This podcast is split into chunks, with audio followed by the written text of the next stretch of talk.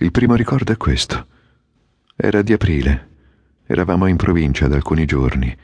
Io e Giuliana e le nostre due bambine, Maria e Natalia, per le feste di Pasqua, in casa di mia madre, in una grande vecchia casa di campagna detta La Badiola. Correva il settimo anno dal matrimonio.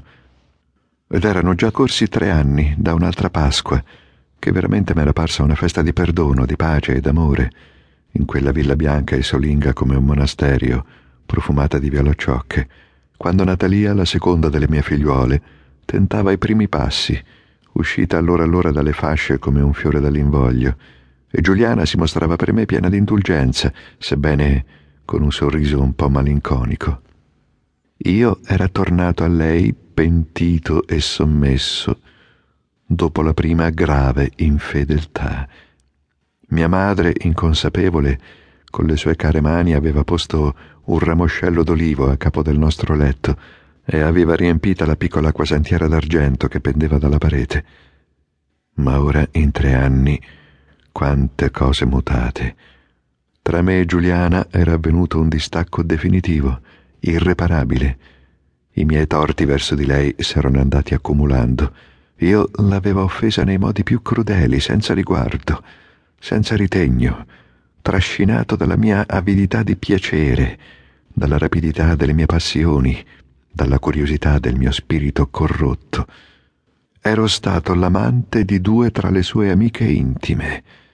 Avevo passato alcune settimane a Firenze con Teresa Raffo imprudentemente aveva avuto col falso conte Raffo un duello in cui il mio disgraziato avversario s'era coperto di ridicolo per talune circostanze bizzarre e nessuna di queste cose era rimasta ignota a Giuliana.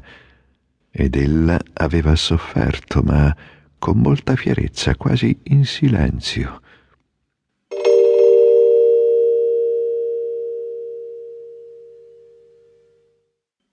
C'erano stati pochissimi dialoghi tra noi, e brevi, in proposito, nei quali io non avevo mai mentito, credendo con la mia sincerità diminuire la mia colpa agli occhi di quella dolce e nobile donna che io sapevo intellettuale. Anche sapevo che ella riconosceva la superiorità della mia intelligenza e che scusava in parte i disordini della mia vita con le teorie speciose da me esposte più d'una volta, in presenza di lei, a danno delle dottrine morali professate apparentemente dalla maggioranza degli uomini. La certezza di non essere giudicato da lei come un uomo comune alleggeriva nella mia coscienza il peso dei miei errori.